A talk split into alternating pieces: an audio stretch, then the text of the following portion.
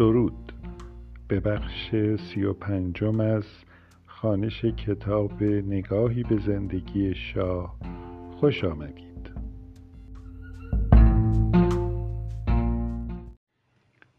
تا آنجا خواندیم که رهنمود استالین در مورد ایجاد فرقه دموکرات آذربایجان حتی شمار نشریات آن را تعیین می کرد معین شده بود که مجله تصویری که در باکو چاپ و در ایران پخش خواهد شد و سه روزنامه در آذربایجان ایران آغاز به کار خواهند کرد. سیاست های فرقه دموکرات هم به دقت تعیین شده بود. قرار شد فرقه از اصلاحات ارزی و نیز بهبود قاطع روابط ایران و شوروی جانبداری کند. در پایان رهنمود استالین مبلغ یک میلیون روبل برای این کار بودجه تعیین کرد. کمتر از دو ماه بعد از صدور این فرمان در مرداد 1324 طرفداران فرقه دموکرات ادارات دولتی را در شهر تبریز به تسخیر درآوردند و مانیفست خود را منتشر نمودند. همسو با این حرکت و در واقع برای تضمین موقعیت و امنیت طرفداران فرقه استالین هم اعلام کرد که شوروی نیروهای خود را از ایران خارج نخواهد کرد. ادامه اشغال ایران توسط شوروی و ایجاد دو جنبش جدایی طلب در دو استان ایران که در واقع با هم پیوندی تنگاتنگ داشتند نخستین بحران بزرگ سلطنت شاه را پدید آورد. در واکنش به این تحولات بود که دکتر مصدق که به آسانی به نمایندگی مجلس از تهران انتخاب شده بود در آذر 1323 لایحه‌ای تقدیم مجلس کرد که هر گونه مذاکره در مورد نفت و اعطای هر نوع امتیاز در دوران جنگ را از طرف دولت ایران ممنوع می کرد. در تبیین نظراتش پیرامون ضرورت تصویب این لایحه مصدق مفهومی را که استقدس سیاست خارجیش را تشکیل می‌داد صورتبندی کرد مصدق آن را موازنه منفی می‌خواند و آن را در تقابل با موازنه مثبتی قرار می‌داد که در آن ماهها شوروی و انگلستان منادیانش بودند. لب کلام موازنه مثبت این بود که هر امتیاز به شوروی را باید با امتیازی به انگلستان توازن بخشید. مصدق می گفت پیروی از این سیاست در حکم آن است که دست راست کسی را ببرند و آنگاه برای موازنه بگویند دست چپش را هم باید ببرند. مصدق لایحه منع مذاکرات نفتی در زمان جنگ را درست در زمانی در مجلس مطرح کرد که شوروی فشارهای چند جانبه خود برای دریافت امتیاز نفت شمال را آغاز کرده بود. نخستین هیئت شوروی که رسالتش جلب توافق ایران برای چنین امتیازی بود در سپتامبر 1944 به تهران وارد شد. تقاضای شوروی برای این امتیاز آنچنان که این هیئت صورتبندیش می‌کرد بر سه پایه شگفتانگیز استوار بود. از طرفی شوروی صرفا خود را محق دریافت چنین امتیازی در خط شمال ایران می‌دانست به علاوه شوروی می گفت چنین امتیازی در شمال صرفا توازنی در مقابل امتیاز نفت جنوب ایران برای انگلستان ایجاد می کند. رکن سوم استدلال روسها حتی از این دو شگفتانگیزتر بود روسها معتقد بودند بدون دریافت امتیاز نفت شمال ایران اکتشافات آنها در حوزه های نفتی باکو به خطر میافتد. استالین کار را به جایی رساند که در دیداری با یک مقام آمریکایی در توجیه ضرورت دریافت امتیاز نفت شمال ادعا کرد که یک خرابکار حتی آدم عادی که جعبه کبریت همراه داشته باشد می‌تواند حوزه های نفتی ما را به خطر بیندازد مصدق نگران بود که هنگام طرح لایحه‌اش در مجلس نمایندگان حزب توده که از غذا همه در مناطق تحت اشغال شوروی انتخاب شده بودند به محض خبردار شدن از موضوع و موضع آن به لطایف الحیل از بحث و تصویب آن جلوگیری به عمل آورند. در نتیجه متن لایحه و نیت خود در طرح آن را از نمایندگان حزب توده پنهان نگه داشت. به همین خاطر وقتی که لایحه در جلسه علنی مجلس شورای ملی طرح شد نمایندگان حزب توده یکسره قافلگیر شدند. در زمانی که مصدق در فکر تدوین و تصویب این لایحه بود شاه او را به دربار دعوت کرد و به مصدق پیشنهاد کرد که مقام نخست وزیری را بپذیرد. مصدق از این پیشنهاد قافلگیر شد اما او پذیرفتن پیشنهاد شاه را مشروط به تأیید انگلیس ها کرد. در سالهای بعد شاه از هر فرصتی استفاده می کرد تا این شرط مصدق را به ابزاری علیه مصدق بدل کند. شاه می‌خواست او را به بزدلی و ریاکاری متهم کند. گاه حتی به تلویح ادعا می کرد که شاید مصدق به رغم ظاهر با انگلیس ها همکاری داشت. روایت مصدق از آن جلسه و چرایی نپذیرفتن پیشنهاد شاه یکسره با آنچه شاه ادعا می کند تفاوت دارد. از سوی مصدق گمان داشت که نقش شاه در قانون اساسی ایران چیزی بیش از نماد وحدت نیست. معتقد بود شاه اصولا حق طرح چنین پیشنهادی را ندارد. روایت مصدق در کتاب خاطرات و تأملات او آمده است که سالها بعد از واقعه و زمانی نوشته شد که او در زندان شاه گرفتار بود. در هر حال روایات مصدق و شاه در چند نکته اتفاق نظر دارند. شاه چنین پیشنهادی مطرح کرد و مصدق پذیرفتنش را منوط به توافق انگلیس ها کرد. مصدق در کتاب خاطرات و تعلمات خود در تبیین آنچه در این جلسه گذشت اضافه می کند که می‌دانست در آن زمان انگلیس ها مملکت را در اشغال داشتند و تحولات سیاسی مملکت عمدتا زیر نگین آنها بود. می گفت که از مخالفت انگلیس ها با او نیک آگاه بود و می‌دانست که هرگز اجازه چنین انتصابی را نخواهند داد. وقتی شاه در دیدارش با بولارد پیشنهاد خود به مصدق را با او در میان گذاشت بولارد سخت برآشفت و به قول خودش سعی کرد این اندیشه را تحقیر کند. به علاوه به شاه گفت که این پیشنهاد خلاف قانون اساسی است. جالب اینجاست که همین دولت و سفارت انگلیس نه تنها در همان سالها بلکه به ویژه در زمان نخست وزیری دکتر مصدق بارها از شاه می‌خواستند که نخست وزیری را برگمارد یا برکنار کند و بارها تأکید می‌کردند که شاه حق ازل و انتصاب نخست وزیر را داراست. بولار تنها کسی نبود که از پیشنهاد شاه به مصدق وحشت زده شده بود.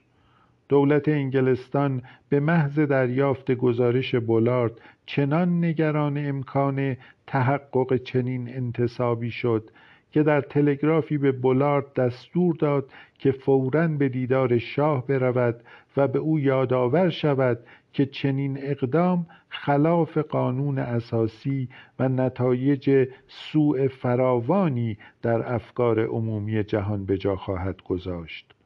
آشکارا دولت انگلیس حتی در سال 1944 1323 شمسی نیک می‌دانست که شاه نسبت به آنچه افکار عمومی به ویژه در غرب دربارش می‌گویند سخت حساس است. بولارد دستور داشت که اگر این تهدید علیه انتصاب مصدق کاری نشد و شاه بر نظر خود پافشاری کرد سفیر باید به شاه خطرات پیروی از راه و روش پدرش را یادآوری و تأکید کند که پافشاری شاه بر این راه و روش او را به سرنوشتی مشابه پدر دچار خواهد کرد. واضح بود که راه و روش پدر در سال 1944 یا 1323 رضا شاه را به خانه استیجاری در جوهانسبورگ کشانده بود. جایی که او عملا زندانی دولت فخیمه انگلستان بود. یکی دو روز بعد از دیدارش با بولارد شاه مصدق را به دربار دعوت کرد و مخالفت انگلیس ها با نخست وزیریش را به اطلاع او رساند.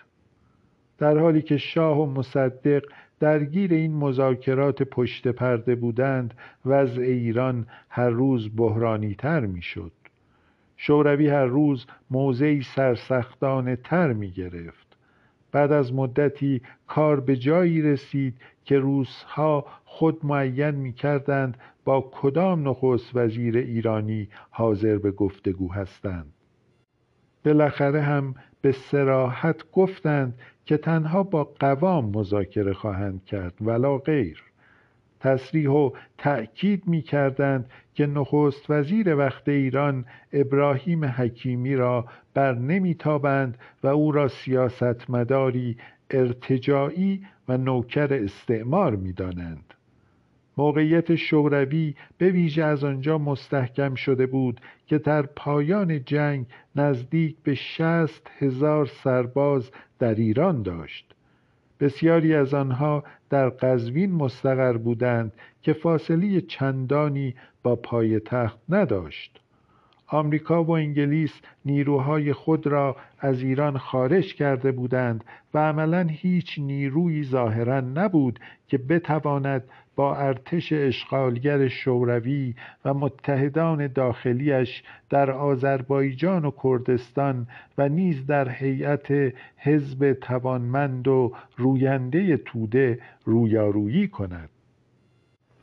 قوام که این تحولات را به دقت دنبال می کرد احساس کرد که شاید دوباره نوبت صدارتش رسیده و به همین خاطر یکی از معتمدان خود را در چهارم ژوئن 1945 چهاردهم خرداد 1324 به سفارت انگلیس در ایران فرستاد.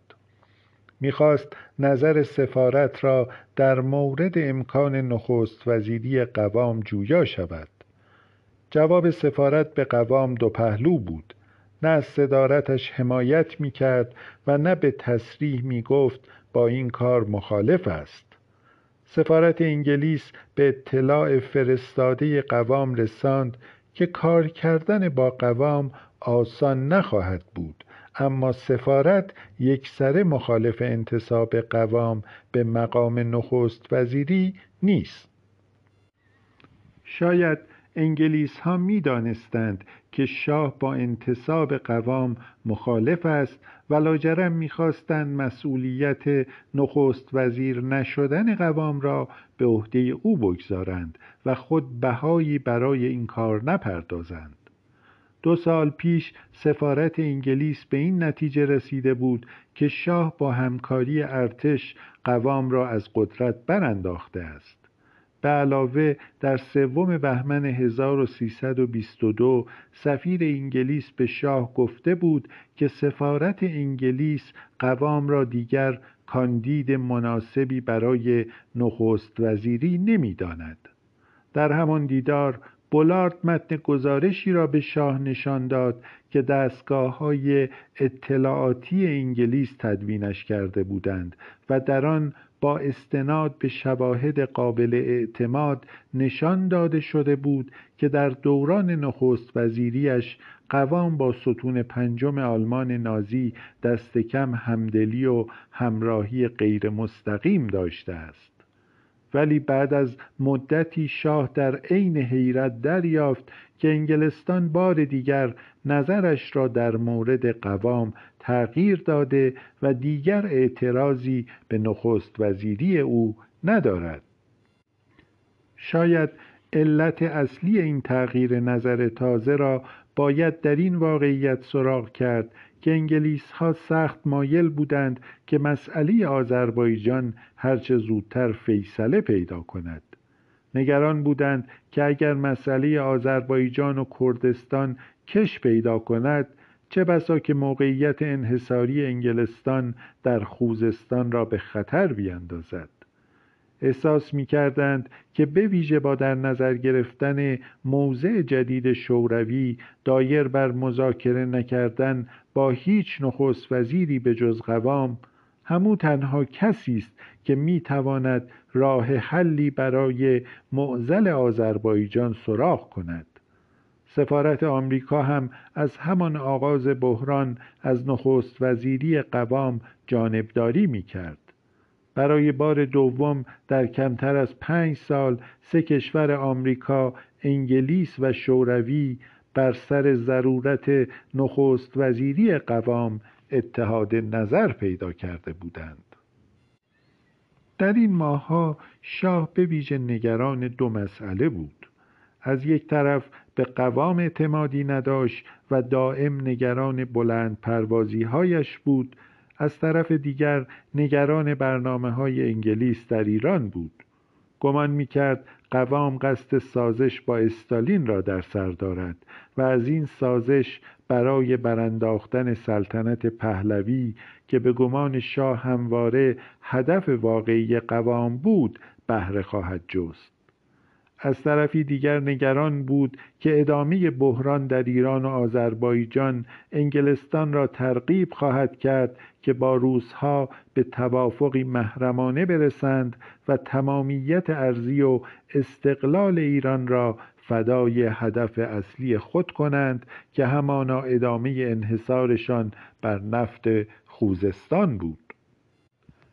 نگرانی شاه از این سازش بالقوه در حدی بود که در 28 ژانویه 1945 18 بهمن 1323 در دیداری با بولارد که دو ساعت و نیم به درازا کشید هر گونه احتیاط را واگذاشت و به زبانی سخت بیپروا از سفیر انگلیس پرسید آیا به گمان شما امکان دارد که انگلستان ایران را فدا کند و به تقسیم ایران به دو بخش یعنی چیزی شبیه آنچه در قرارداد 1907 مد نظر تزار روس و دولت وقت انگلیس بود تندر دهد و دو پاره ایران را به دو منطقه که هر کدام تحت نظر و زیر نگین یکی از دو قدرت شوروی و انگلیس بود تقسیم کند پاسخ بولارد به پرسش شاه چندان رضایت بخش نبود و به هیچ روی نگرانی های شاه را برطرف نمی کرد. از یک طرف بولارد به قاطعیت گفت که انگلستان حاضر به تقسیم ایران به تو پاره نیست. ولی بلافاصله ادامه داد که تنها در شرایطی می‌توان تقسیم ایران را تصور کرد که در آن دخالت نظامی انگلستان برای حفظ منافع نفتیمان ضرورت پیدا کرده باشد. تجربیات نیمه اول قرن بیستم و آنچه در چند سال بعد از این دیدار دو ساعت و نیمه رخ داد به خوبی معید این واقعیت بود که به راستی انگلستان برای حفظ آنچه منافع نفتی خود در خوزستان میخواندند از هیچ کوششی از تجزیه ایران تا دخالت نظامی کوتاهی نمی‌کردند.